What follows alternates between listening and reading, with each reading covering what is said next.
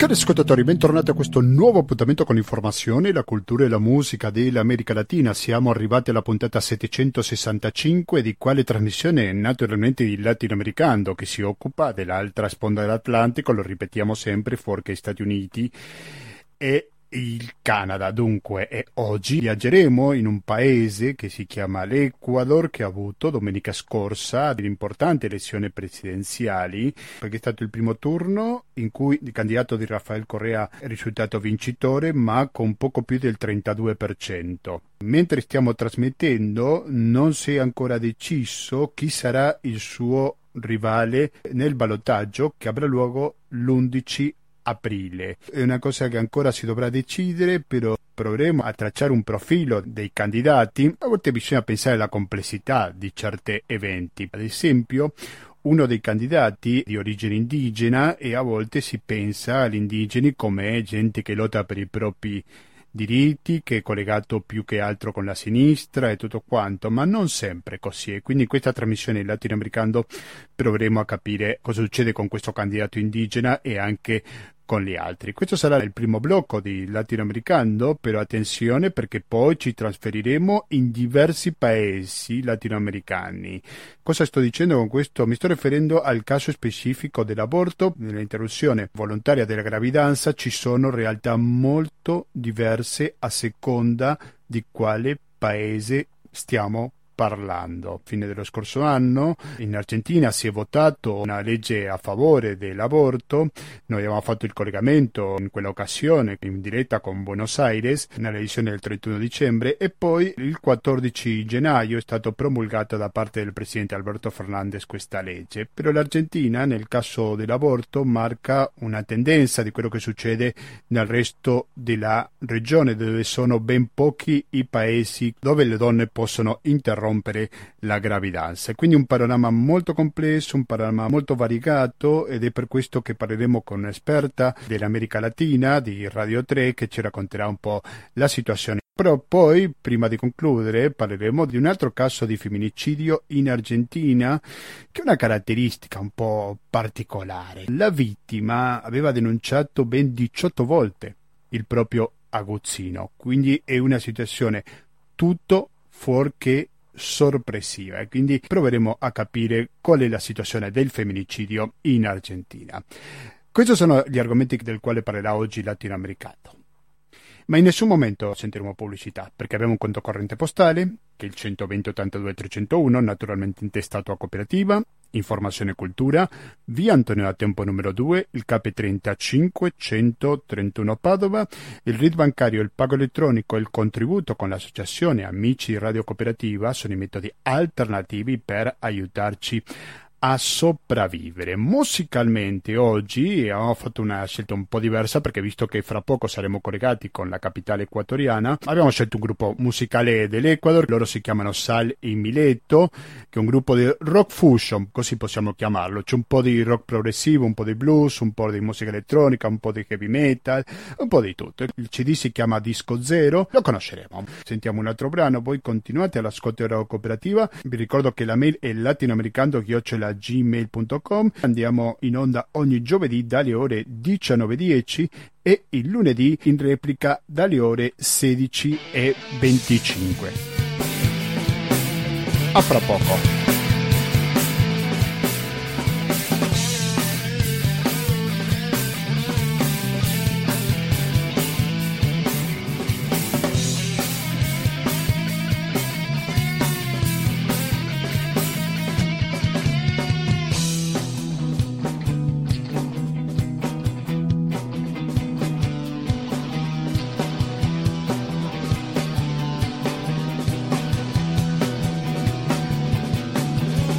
Gentili ascoltatori, continuiamo con questa edizione di Latinoamericano, la numero 765, in cui ci dedichiamo fondamentalmente alle elezioni in Ecuador e non solo. Adesso ci concentriamo su questo paese. Domenica sono state le elezioni in cui gli equatoriani hanno votato per un 32.36% per Andrés Arauz. Questo numero non basta per raggiungere nel primo turno la presidenza. In questo momento non si è ancora deciso chi sarà il secondo candidato. Da una parte c'è Jaco Perez e dall'altra Guillermo Lasso. Ma per sapere un po' di più, è che in questo momento siamo in collegamento con Quito, la capitale equatoriana, in collegamento con Davide Matrone. Davide Matrone, buonasera e bentornato al Latinoamericano.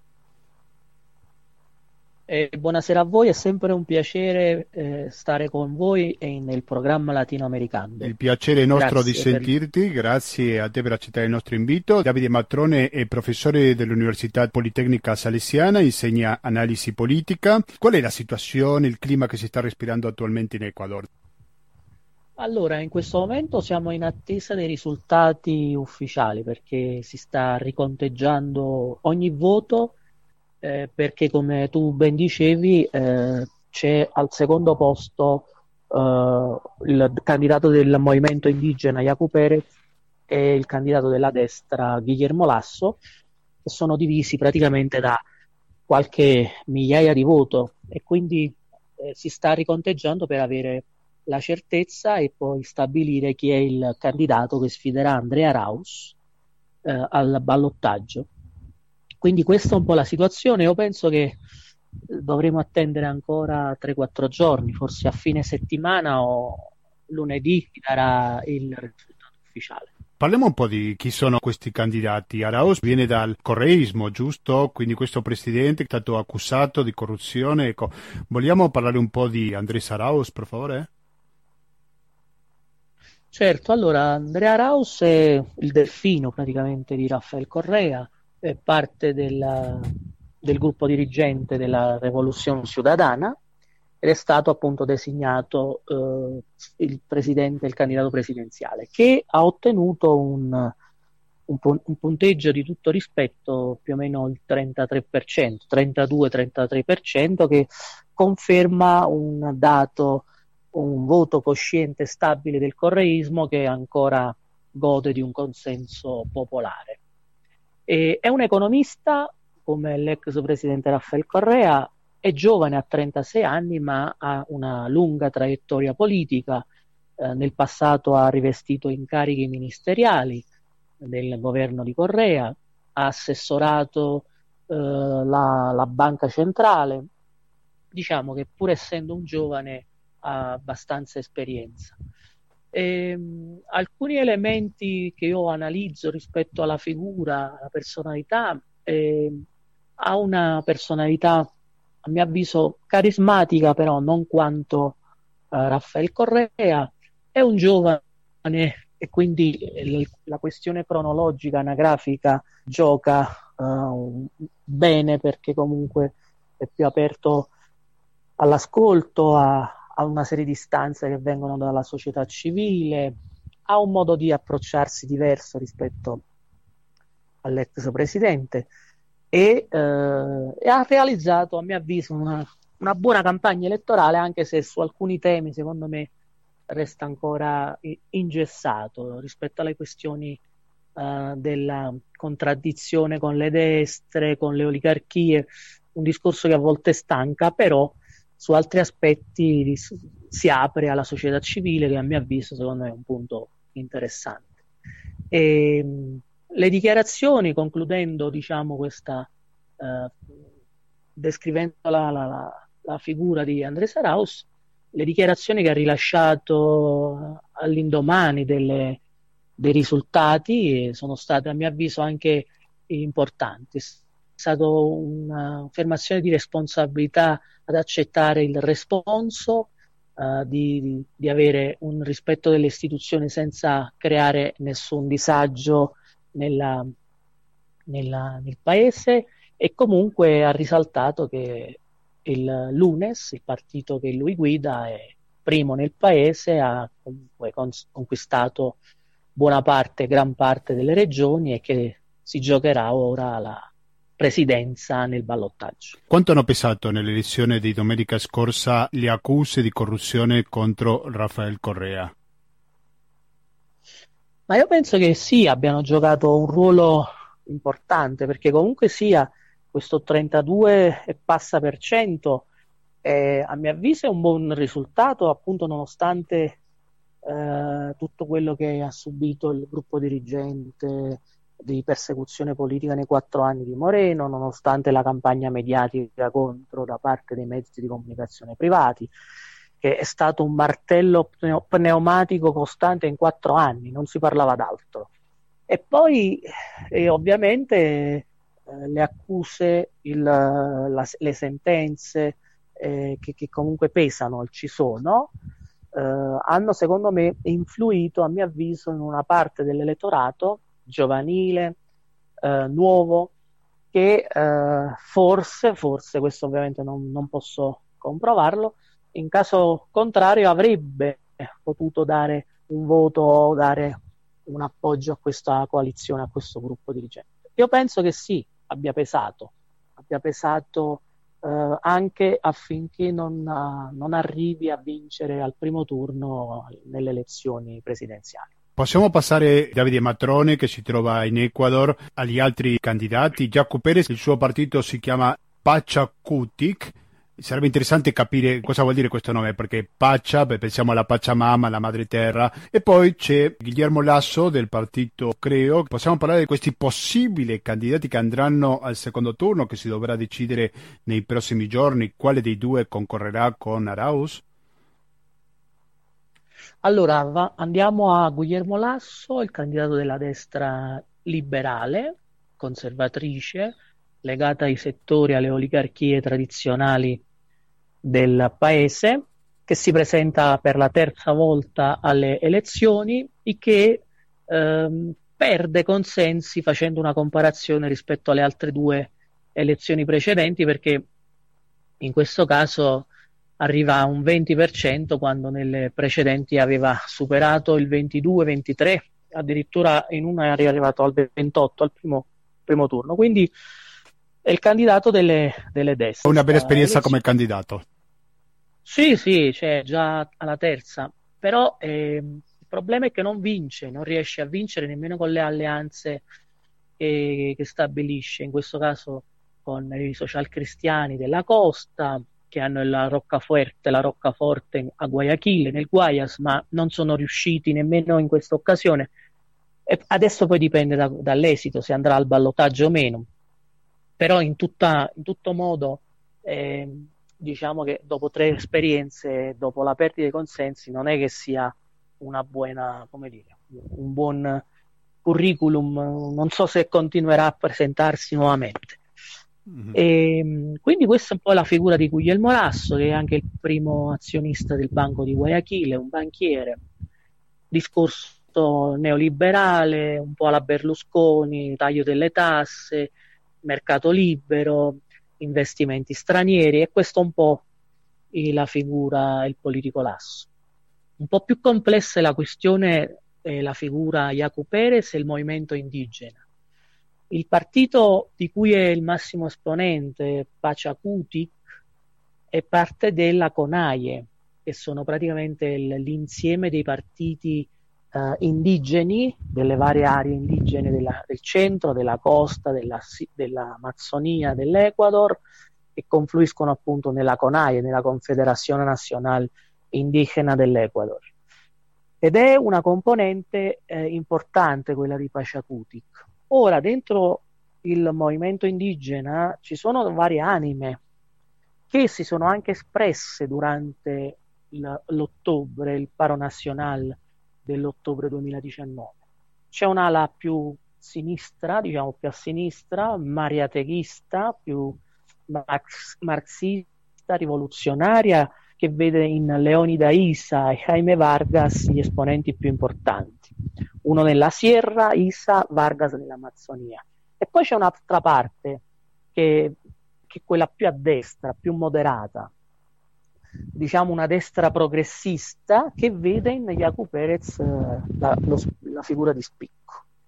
E in questa Uh, in questo ottobre 2019 eh, si è creata una frattura e una disputa interna che ha visto vincere la destra di Jaco Perez che poi ha uh, portato la candidatura alle elezioni. Quindi da un lato uh, il movimento indigena Plantea sostiene la plurinazionalità, il no estrattivismo, il no al Fondo Monetario Internazionale e questa è la parte diciamo più, più a sinistra, la base, però non tutto il movimento indigena sostiene queste, queste posizioni. Jacopo Perez per esempio è più moderato eh, appartenente alla destra diciamo, della, del movimento e non è che abbia una postura molto contraria a, queste, a questi tre punti, no all'FMI, no alle ingerenze straniere e no alla mineria. Quindi diciamo che questo è un po' lo scenario. Eh, nel 2017 eh, Jaco Perez diede l'appoggio all'asso nelle elezioni nel ballottaggio, quindi appoggiò la, la destra. E quindi adesso non si sa, in base ai risultati che usciranno, se potrà eh, verificarsi nuovamente questo appoggio strano, incomprensibile dal di fuori, ma stando qui invece è molto più chiaro, tra eh, la destra progressista della elite del movimento indigena e la destra conservatrice, oligarchica, banchiera di Lasso. Questo è un po' quello che si sta eh, pre- prefigurando, anche se eh, penso che io non penso che tutto l'elettorato di Jaco Perez appoggi la destra qualora si faccia questa alleanza, perché all'interno, come dicevo, c'è anche una sinistra che vede più propende più verso il candidato Araus che non verso l'altro. Credo che è molto interessante quello che ci dice Davide Matrone. Uno pensa magari ai movimenti indigeni che pensano di più ai diritti della terra, ai propri diritti e quindi lo collega magari a schieramenti più vicini alla sinistra. Invece il movimento indigena è molto variegato e molto complesso anche al suo interno, giusto? Esattamente, è proprio così, è un, una realtà molto complessa, anche perché poi bisogna fare delle distinzioni di carattere territoriale e geografico, perché ci sono questioni differenti che si vivono nella zona amazzonica, nella zona interna della cordigliera e un'altra nella zona costiera. Mm. Ci sono anche questioni di carattere culturale, geografico, che rendono ancora più complesso questo movimento. Per questo weekend e lunedì, come ha detto Davide Matroni, si saprà con certezza chi sarà il candidato a sfidare Araos. Visto quello che ci hai appena accennato, dei due possibili avversari, quante possibilità ci sono di una possibile alleanza fra Giacu e Lasso quando si decida chi sarà l'avversario di Araos? Io penso che l'alleanza è fattibile tra Jacu, Perez e Lasso perché sono due destre, ripeto, la, la parte elitaria del movimento e l'altra parte che, che, dialogano e che hanno già dialogato anche nel passato. Ossia, si può creare un tipo di governo coniugando una destra eh, in, in, campo economico abbastanza eh, conservatrice che ammicca o che, che, che crea un progetto, un discorso più progressista nell'ambito della della sfera sociale e, e sfera dei diritti, ecco, riconoscendo una parte dei diritti del mondo indigeno, eh, poi si vedrà ovviamente lì come si giocano le relazioni di forza e i compromessi. Quindi io penso che sia fattibile un'alleanza così, però creerà senza dubbio una frattura, una rottura con la parte un po' più a sinistra o la parte ancora più a sinistra del movimento che senza dubbio non appoggerà eh, il trattato fondo, del, con il Fondo Monetario, le politiche estrativiste, di libero mercato eh, che ovviamente colpiscono i diritti della natura e la, della Pachamama. E quindi lì si creerà un, una, una parte che andrà ad appoggiare invece l'altro candidato che è Araus. Bisognerà capire poi dalla settimana prossima questa possibile alleanza sarà decisiva nel voto l'11 aprile? Esatto, il secondo turno si realizzerà l'11 aprile. Nel frattempo si sta, come dicevo all'inizio, riconteggiando voto su voto. Circolano una serie di eh, atti ufficiali per il momento che vedono in recupero, in fase di recupero l'asso su Diaco Perez e quindi questo cambierebbe nuovamente lo scenario e creerebbe una nuova eh, strategia da parte dei contendenti perché poi bisogna dire anche un'altra cosa e termino qualora fosse Lasso il, il candidato al ballottaggio eh, la distanza ideologica tra il candidato Araus e quello Lasso aumenta.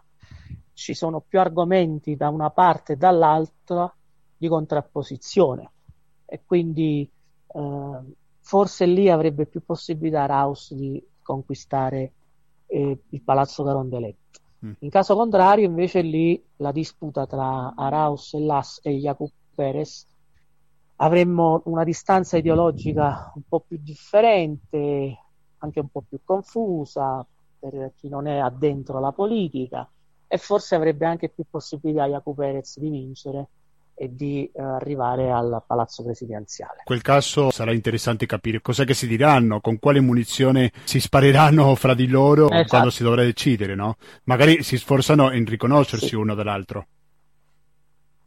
Esattamente, sì, eh sì. proprio così. Siete all'ascolto del latinoamericano per Radio Cooperativa, dall'altra parte della linea si trova il professore Davide Matrone che insegna all'Università Salesiana, qui si trova in Ecuador. Noi la prima volta che avevo sentito Davide Matrone è stato ad aprile dello scorso anno, prima ondata sì. della pandemia. Era notizia in Ecuador un'immagine che ha fatto il giro del mondo in cui si vedevano i cadaveri a Guayaquil che sicuramente non hanno lasciato indifferente a nessuno. Erano sì. cadaveri buttati per terra in mezzo alla strada perché non c'era gente che andava a prenderli. Stiamo parlando naturalmente vittime del del Covid-19.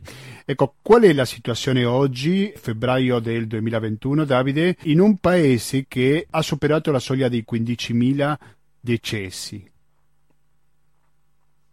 Allora, la situazione attuale, eh, beh, rispetto a quella di aprile è cambiata, eh, è, rientrata, è rientrato l'allarme, la situazione eh, drammatica che, che, si viveva in quei tempi però se, siamo sempre ovviamente in stato di allerta perché eh, a quanto dicono i mezzi di informazione, fo- le fonti ufficiali, eh, diciamo che c'è una saturazione del mondo ospedaliero, del, del, sistema ospedaliero, perché comunque c'è stato anche una, un, un, un, ri, un ritorno della pandemia in alcune province e quindi questa è la situazione. Ovviamente con il passare del tempo, questo vale per tutti i paesi, aumenta l'esperienza, aumenta lo studio, aumentano le misure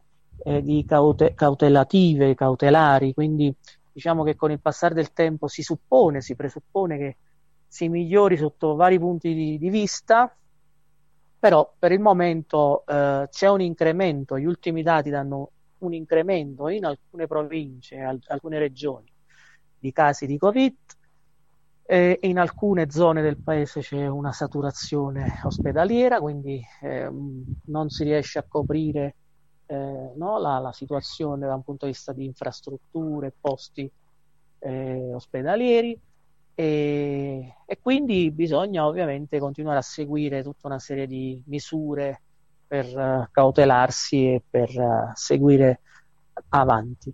Un altro dato è che più o meno all'inizio dell'anno sono giunti sono giunte prime, i primi vaccini uh, in Ecuador, un numero inconsistente perché sono arrivate 10.000 più o meno vaccini, 10.000 vaccini su una popolazione di, di 16 milioni, quindi stiamo parlando di un campione minimo irrisorio e si aspetta che questi vaccini con- arrivino quanto prima, poi dipende ora come andranno le elezioni con il nuovo corso, quali saranno le misure che adotterà il nuovo governo. In questo momento sono 6.228 le persone vaccinate, però qual è il vaccino che sta usando l'Ecuador? Quello che viene dagli Stati Uniti, Pfizer. Eh. E qual è la reazione sono... della gente? C'è piena collaborazione? Ci sono anche dei negazionisti, dei complottisti o direttamente gente che non si fida di questo vaccino o tutto procede come mm. deve andare? Ma diciamo la questione negazionista qui in Ecuador non è come in Europa o in Italia, anche perché eh, qui la, la, la popolazione ha ha un'altra idiosincrasia, un altro, un'altra reazione alla, culturale rispetto a queste, alle imposizioni delle autorità. Qui si è più ubbidienti, quindi eh, se c'è, eh, non dico l'obbligo, ma se c'è l'invito a fare il vaccino, la reazione è di andare a fare il vaccino, quindi non ci sono reazioni contrarie. Sì, o, o, polemiche politiche come si sono viste in altri paesi, no? Mm, no, le polemiche si sono create perché all'arrivo di questi vaccini ci sono stati alcuni ministri, alcune, in particolare il ministro della salute, che eh, praticamente hanno utilizzato questi vaccini per va- vaccinare in primis i familiari, le, la mamma anziana, i genitori anziani. Questo è stato fatto in un atto pubblico che ha creato malumore nella popolazione, come a dire ehm, è stato visto come un qualcosa di esclusivo, il privilegio di, dei pochi, considerando che sono arrivati poche migliaia di vaccini e si è interpretato come un'appropriazione eh, de- delle elite politiche che, che, hanno usato in primis eh, questi vaccini per tutelare le proprie famiglie. Questo è stato un momento che si è dato all'inizio dell'anno, quando appunto è partita la campagna di vaccini, che poi dopo si è distribuita uh, anche al popolo, verso i settori popolari, le altre persone, ma ripeto, un numero esiguo, uh, eh, 10.000 vaccini su una popolazione di 16 milioni. Magari se prevede l'arrivo di altri vaccini in tempi recenti? Eh sì, questo eh. sicuramente sì. Ok, Davide Matrone dall'Ecuador, grazie mille per la tua disponibilità con Latinoamericano, buon lavoro all'università. Grazie mille e buon lavoro a voi di Latinoamericano. Un abbraccio. Un Ciao. abbraccio.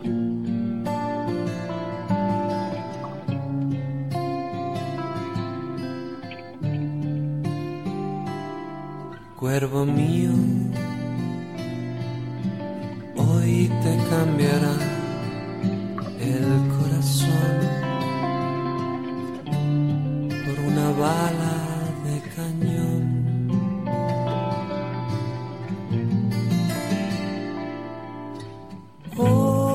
apagarán tus ojos y te obligarán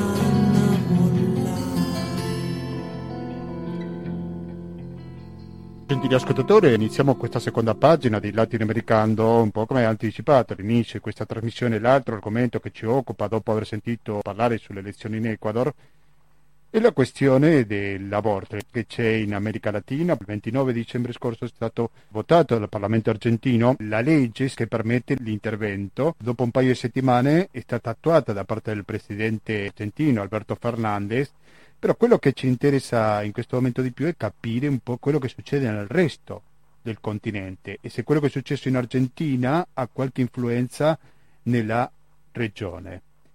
Per parlare su questo è che dall'altra parte della linea si trova Giulia De Luca. Giulia De Luca, buonasera e benvenuta a Latinoamericano. Buonasera Gustavo, buonasera a te e buonasera a chi ci ascolta. Grazie per la tua disponibilità. Giulia De Luca è una giornalista freelance che lavora per Radio Tremondo. Chi sente questa trasmissione su Radio 3 magari è abituato a sentire questa voce, esperta naturalmente sull'America Latina. Ecco, Giulia De Luca, ci possiamo fare un, un panorama un po' generico sull'aborto in America Latina.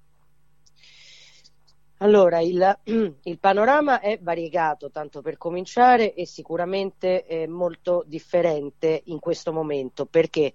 Perché a questo punto abbiamo alcuni paesi, pochi, tra questi c'è l'Argentina, c'è l'Uruguay, Cuba, Ciudad de Mexico, che permettono l'interruzione volontaria di gravidanza. Ci sono altri paesi che la permettono, come per esempio il Cile, come per esempio il Brasile, come per esempio anche la Colombia, solo in alcuni casi che di solito mm, mm, sono casi o di stupro o di pericolo per la vita della madre o eh, di eh, malformazione eh, del feto.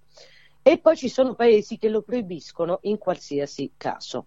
Uno di questi è proprio l'Honduras, che tra l'altro con una previsione eh, recente ha, mm, per così dire, blindato la Costituzione perché anche questo? Perché mh, spesso, e tu forse lo sai molto meglio di me essendo proprio argentino, alcune lotte che partono dall'Argentina poi si espandono nel continente e hanno effetti. Tant'è vero che una volta approvato l'aborto legale, sicuro e gratuito in Argentina, e ricordiamolo che insieme a questa legge c'è anche quella dei mille giorni, che è un aiuto dello Stato alle donne dal, durante la gravidanza e nei primi anni di vita del bambino. Quindi tutto un piano, una legge intera che non sarebbe mai stata approvata se fosse rimasto tutto nella clandestinità.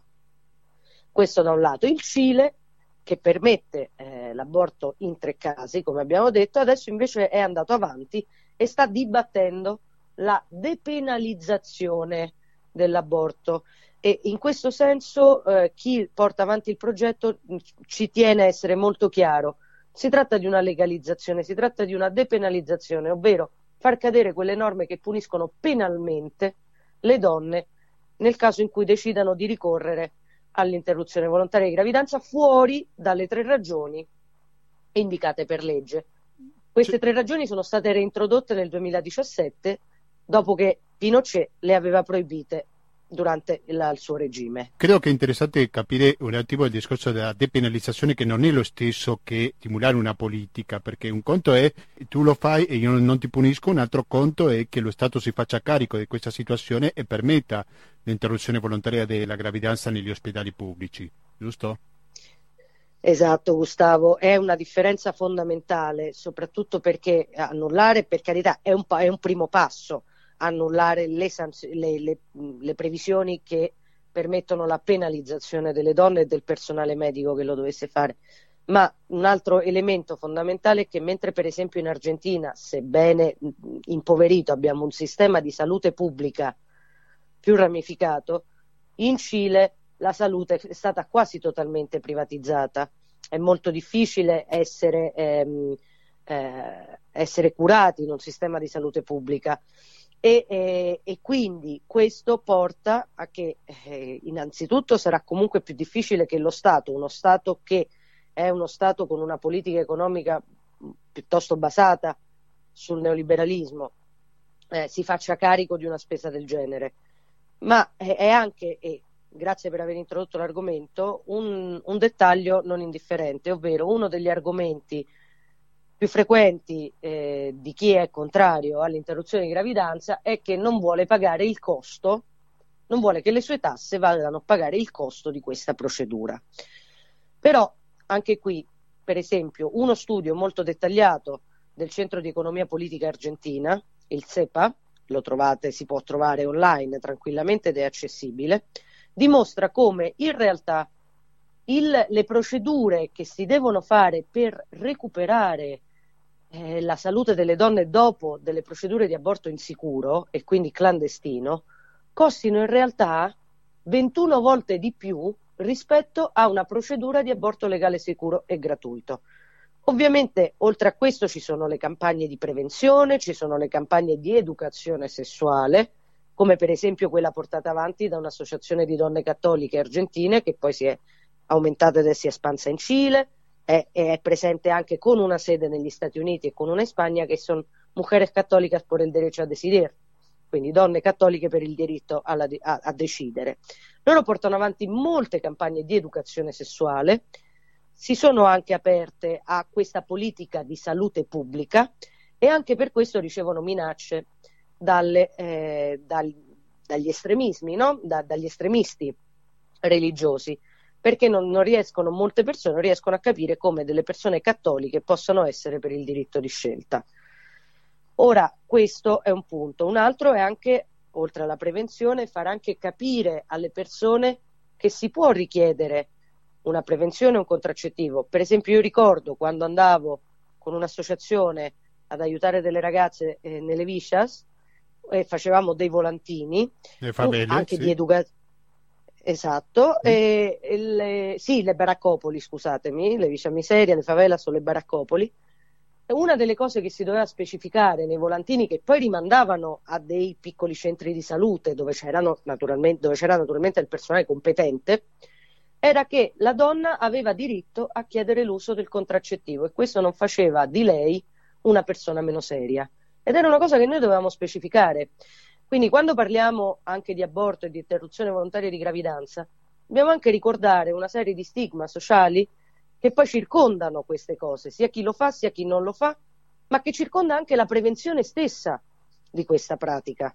Quindi mh, la cosa non passa soltanto per la, l'interruzione volontaria di gravidanza, ma è una catena molto lunga che parte dall'educazione, che è fondamentale, fino alla questione di salute pubblica e ha un costo, se vogliamo ragionare solo in termini economici, estremamente inferiore per uno Stato rispetto al dover rimediare a procedure fatte male che non solo sono più costose per lo Stato, ma che poi lasciano le donne mutilate, se non addirittura morte. Era la terza causa di morte materna. Giulia De Luca ci raccontava il caso honduregno anche come una conseguenza di quello che è successo in Argentina, però poi un'altra conseguenza è stato il caso del Brasile e il suo presidente Jair Bolsonaro che ha detto, ha promesso che mai succederà in Brasile quello che è capitato in Argentina. Cosa possiamo dire del caso brasiliano, soprattutto tenendo in conto l'influenza dei settori evangelisti, no? Il settore evangelico in Brasile è estremamente, eh, estremamente potente, è quello che poi anche in parte ha portato Bolsonaro al potere, non lo scordiamo, ma la questione dell'aborto in Brasile è una questione antica. Già tanti anni fa Gilma Rousseff rischiò di non essere eletta proprio per aver appena menzionato la possibilità anche lì di depenalizzare eh, l'aborto. Ora, mh, mm, Bolsonaro, il presidente Bolsonaro è anche un uomo che sostiene che la gravidanza e la maternità siano una, una vacanza per la donna e niente di più. La donna si prende dei mesi dal lavoro per stare in vacanza, quindi è anche una persona che fa affermazioni di questo genere, oltre alle altre che già conosciamo. Ma è un argomento talmente delicato e lui sa benissimo che se, che se lo dovesse decidere di affrontarlo perderebbe quella base elettorale che lo ha portato al potere, perché lui aveva una differenza inizialmente di 20 punti con Haddad che poi si ridussero a 10 perché una parte del mondo evangelico decise di non sostenerlo, ma una parte eh, lo continuò e lo continua a sostenere ed è estremamente potente. Per cui che cosa comporta questo? Comporta che continua la clandestinità, perché ricordiamolo, il punto non è aborto sì, aborto no, ognuno agisce secondo coscienza, il punto però è la salute pubblica e l'aborto legale o l'aborto clandestino, questa è la differenza. E quindi ci sono delle associazioni, anche in Brasile, che aiutano le donne anche per esempio a viaggiare in Argentina, per riuscire ad ottenere una procedura eh, sicura e che non lasci le donne mutilate. Allora, tu che hai la capacità di avere un po' una visione così generale del continente, perché secondo te in alcuni paesi si è riuscito a ottenere questa legge e in altri paesi è vietato in ogni caso? C'è una questione del patriarcato che colpisce in modo diverso a seconda del paese. Ecco, perché c'è questa variante secondo te? Uh, forse sì, ma il patriarcato in realtà è una caratteristica uh, di tutto il nostro amato Latino America e se vogliamo anche dell'Europa in forma in un modo o nell'altro. Basta guardare quello che sta succedendo in Polonia, qui al lato di casa nostra, e non andiamo così troppo lontano. E secondo me c'è anche una differenza una differente consape- consapevolezza anche della classe media, ma anche proprio dei movimenti femministi. Il movimento femminista argentino è fortissimo, il movimento femminista cileno ha preso molta forza dall'argentino e così tutti i paesi vicini. Eh, in Honduras abbiamo una classe media quasi inesistente, delle condizioni, per esempio facendo il caso dell'Honduras, ma anche il Salvador, delle condizioni eh, di violenza estreme, una classe conservatrice che è al potere in gran parte e che non ha alcun interesse anche a rinunciare a quell'indotto che l'aborto clandestino porta nelle tasche di alcuni medici, non lo dimentichiamo e non lo sottovalutiamo, quindi sono più forti. E anche sicuramente l'elemento religioso è importante, ma qui stiamo parlando e per esempio l'Honduras ha nettamente blindato la Costituzione, lo ha vietato in ogni caso, ricordiamo appunto, nemmeno in caso di stupro. Ricordiamo anche che l'Honduras una, una, una gravidanza su quattro è, su, è una minorenne. E spesso è prodotto di una violenza sessuale. Quindi, ed è stata infatti anche criticata dall'ONU, dall'Ufficio delle Nazioni Unite, come negazione dei diritti alla salute riproduttiva e sessuale delle donne. Però l'ha blindata nelle sue previsioni per cui per cambiarla ci vorrà la maggioranza dei tre quarti del Parlamento. Tre quarti del Parlamento vogliono dire più di 96 congressisti su circa 120 sarà probabilmente impossibile.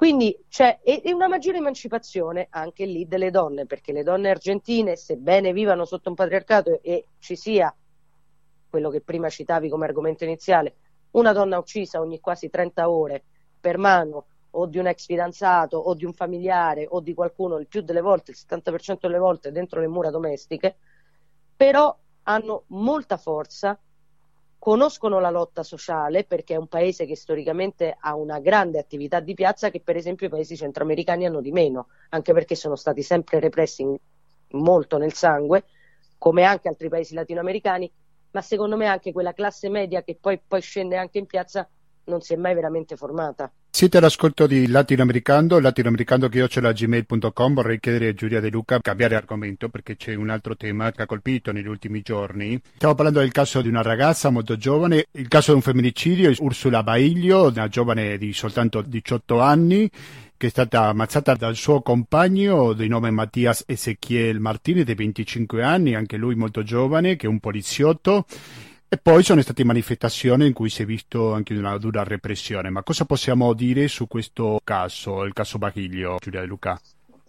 La prima cosa è che questa è una ragazza della provincia di Buenos Aires, quindi della della provincia bonaerense. Ricordiamo innanzitutto che la provincia di Buenos Aires per noi italiani è inconcepibile perché abbiamo un paese più piccolo, ma arriva a circa 800 km dalla capitale ed è veramente governata da un corpo di polizia che si chiama bonaerense che non sempre è proprio ben visto. Detto questo, questa ra- povera ragazza era del, di Rojas, una cittadina di circa 20.000 abitanti, aveva 18 anni, eh, aveva denunciato 18 volte il suo assassino, che però era un poliziotto di 25 anni e quindi, mh, mm, e quindi se per questo o non per questo, per pigrizia delle istituzioni, lo sapremo solo nei prossimi giorni, ma nessuno aveva mai fatto nulla. C'era stata solo l'emissione di un ordine restrittivo che però lui ha infranto, anche perché essendo poliziotto sapeva comunque di poter contare sulla complicità di alcuni colleghi. L'ha presa, la, la, le ha dato 30 coltellate sul collo e sulla schiena e l'ha, l'ha uccisa. Eh, gli amici e i familiari sono andati a protestare davanti al commissariato, sono stati duramente repressi dalla polizia eh, che ha anche sparato proiettili di gomma, in particolare uno in faccia a una ragazza, un'amica di Ursula, eh, che per poco non ha perso l'occhio. Anche questa, no? questa, questa risposta mh, di repressione, anche di sparare sul viso, l'abbiamo vista in Cile, la stiamo vedendo in Argentina, la stiamo vedendo... Anche io l'ho rapportato con quello che succede in Cile dalle proteste. Esatto, e anche per, dall'altro per esempio, eh, c- è successo in Libano durante le proteste, è successo, se non mi sbaglio, eh, ci sono stati dei casi anche in altri paesi medio orientali. Cioè questa cosa di sparare al volto, immediatamente. Comunque questa ragazza per fortuna non ha perso l'occhio, e, eh, ha un livido molto grande, ma si riprenderà e non perderà la vista, quindi almeno di questo possiamo essere contenti. Però questo ci porta anche in realtà, e lo dicevamo, a un altro dato che è profondamente collegato anche con l'interruzione o meno volontaria di gravidanza e con la volontà della donna. Il presidente Alberto Fernandez è stato in Cile, il presidente argentino è stato in Cile da poco, ha visitato lo studio degli Ende e ha anche detto, proprio durante il dibattito cileno sulla, sull'aborto, dobbiamo accettare che la donna è padrona del suo corpo. Va accettato, è così. E, e il movimento che ha messo in luce per la prima volta nel 2015 i tanti e tanti e tanti femminicidi che avvengono in Argentina, così come nel resto del continente, Ni una menos, che ha poi una sua sede anche in Italia, è un movimento che in realtà è nato da un caso terribile di un adolescente, appena adolescente azzarderei perché aveva 14 anni, Chiara Paes, uccisa di botte dal fidanzato di 16 anni, incinta, che però il bambino lei lo voleva tenere. Probabilmente avrebbe voluto tenere. Nella sua autopsia, sono, durante l'autopsia del suo corpo sono state trovate delle tracce di alcuni farmaci abortivi L'ipotesi è anche che l'abbia preso inizialmente e poi si sia pentita e che per questo il fidanzato abbia, eh, abbia deciso di, di, ucciderla e sono stati anche accusati i familiari perché la ragazza è stata presa, sepolta nel patio, nel cortile dietro casa e, e, e lasciata lì ed, è, ed, è, il suo corpo è riapparso fu, mh, due giorni dopo. Questo portò il 3 giugno alla creazione del movimento Ni Una Menos, alla visibilizzazione sempre ogni giorno sempre di più dei femminicidi, a 300.000 persone in piazza a Buenos Aires, io me la ricordo quella manifestazione c'ero, fu veramente emozionante e anche struggente, e soprattutto anche lì alla libertà di scelta. Questa ragazza voleva tenere suo figlio, voleva tenere il bambino, non voleva abortire ed è stata uccisa. Chi vuole abortire viene penalizzata, Chi non vuole abortire viene penalizzata. Qual è il punto e qual è l'equilibrio e qual è la scelta che una donna ha? Qual è il margine più che altro di scelta che una donna può avere in questi contesti? Quindi le due cose, quindi eh, appunto dicevo, le due cose sono alla fine correlate perché qui parliamo di una serie di persone, non tutte per fortuna, che ritengono di poter disporre del corpo delle donne come meglio credono, decidendo cosa debbano o non debbano fare.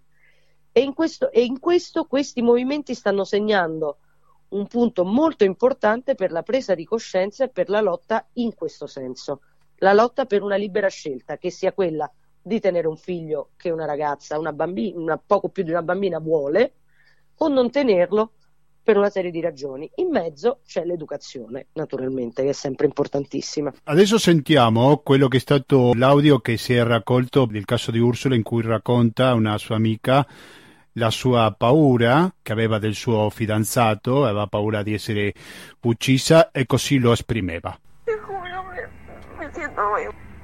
No es más, amiga, no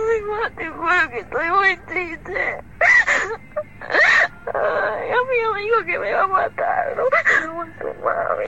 Casi me quebró la mano, amiga, non puedo mover la muñeca. Poi dice mi ha minacciato il mio fidanzato che mi ucciderà, mi ha rotto il polso, non posso più muovere la mano. Dios mío, me arrancó todos los pelos, me arrancó... Mi ha strappato i capelli. Se enojó conmigo porque tienen que trasladar a la mamá a Buenos Aires. Questa è la voce di Ursula Bachiglio. Vorrei chiederti se questo audio che ha appena sentito, in cui lei racconta la, la sua paura, non responsabilizza anche lo Stato o l'istituzione perché non è una violenza sorpresiva. Erano stati prima le diverse denunce, prevedendo un po' questo fatto tragico. Cosa ci racconta questo secondo te? C'è una responsabilità da parte dello Stato in tutto questo? Beh, sicuramente delle istituzioni, certo, una ragazza che denuncia 18 volte il suo ex fidanzato, che peraltro è in, è in congedo per una valutazione psichiatrica, lui non era in servizio per questa ragione e ottiene solo un ordine, un'ordinanza restrittiva che tra l'altro lui ha violato dopo 18 denunce, ma che cosa deve fare? Perché a volte è vero, ci sono molte persone che sono spaventate e non denunciano per tante ragioni ma c'è anche chi denuncia. Chi denuncia non viene ascoltato o viene colpevolizzato, ma tu che cosa fai per farlo arrabbiare? È una delle, è una delle grandi domande che vengono sempre fatte, no? Eh, in questo caso forse perché la questione delle 18 denunce è uscita da fonti della polizia, quindi anche qui probabilmente si apre una crepa, no? la famosa Greta, tra chi nella polizia aveva raccolto queste denunce e avrebbe potuto o voluto fare qualcosa e chi magari lo ha impedito per amicizia di questo ragazzo. In tutto questo c'è la segreteria per la donna, eh, la, la, il ministero per, de, della donna, ci sono le istituzioni, ci sono i giudici. C- c'è da chiedersi perché hanno dormito, perché insomma non, già una denuncia dovrebbe far scattare l'allarme, ma 18, cioè, 18 sono tante. Sì, 18 sì, sì. denunce contro una persona.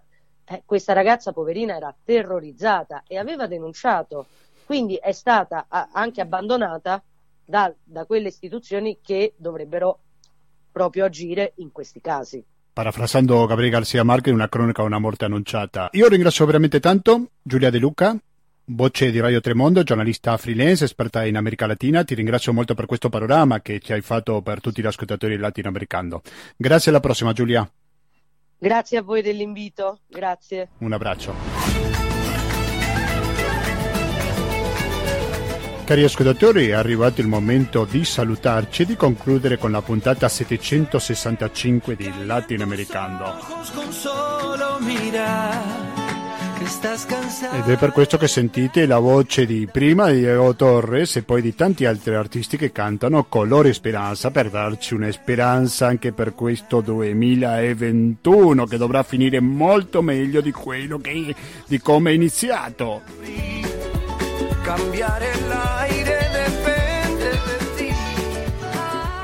Per chi si è appena sintonizzato, vi ricordo che questa trasmissione l'abbiamo dedicato prima di tutto all'Ecuador, a questa importante elezione che di domenica scorsa, che avranno un esito finale l'11 aprile e poi siamo passati a, a parlare di diversi paesi latinoamericani, in particolare sul caso della interruzione volontaria di gravidanza.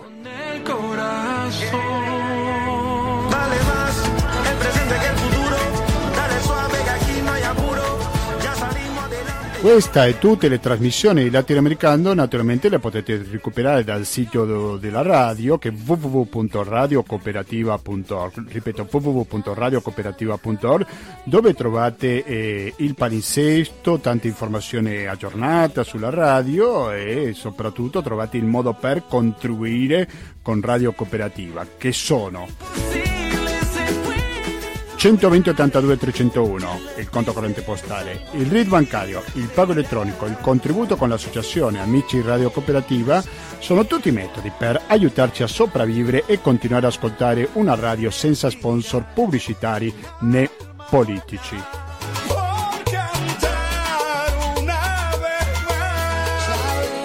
Vi ricordo che andiamo in onda ogni giovedì dalle ore 19.10 fino alle 20.10 e in replica ogni lunedì dalle ore 16.25. La cara, color esperanza.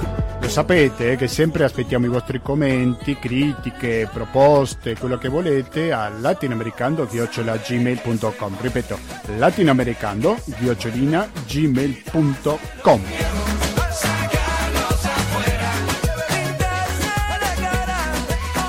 Allora, io non so cosa farete da adesso in poi, però in ogni caso Radio, Co- Radio Cooperativa vi tiene compagnia perché fra dieci minuti partirà una, partirà una replica di Economia e Società, dopodiché dalle ore 22 sentiremo, dalle, dalle ore 22 sentiremo Stasera si balla. Se dico Stasera si balla dico Renzo, se dico Renzo dico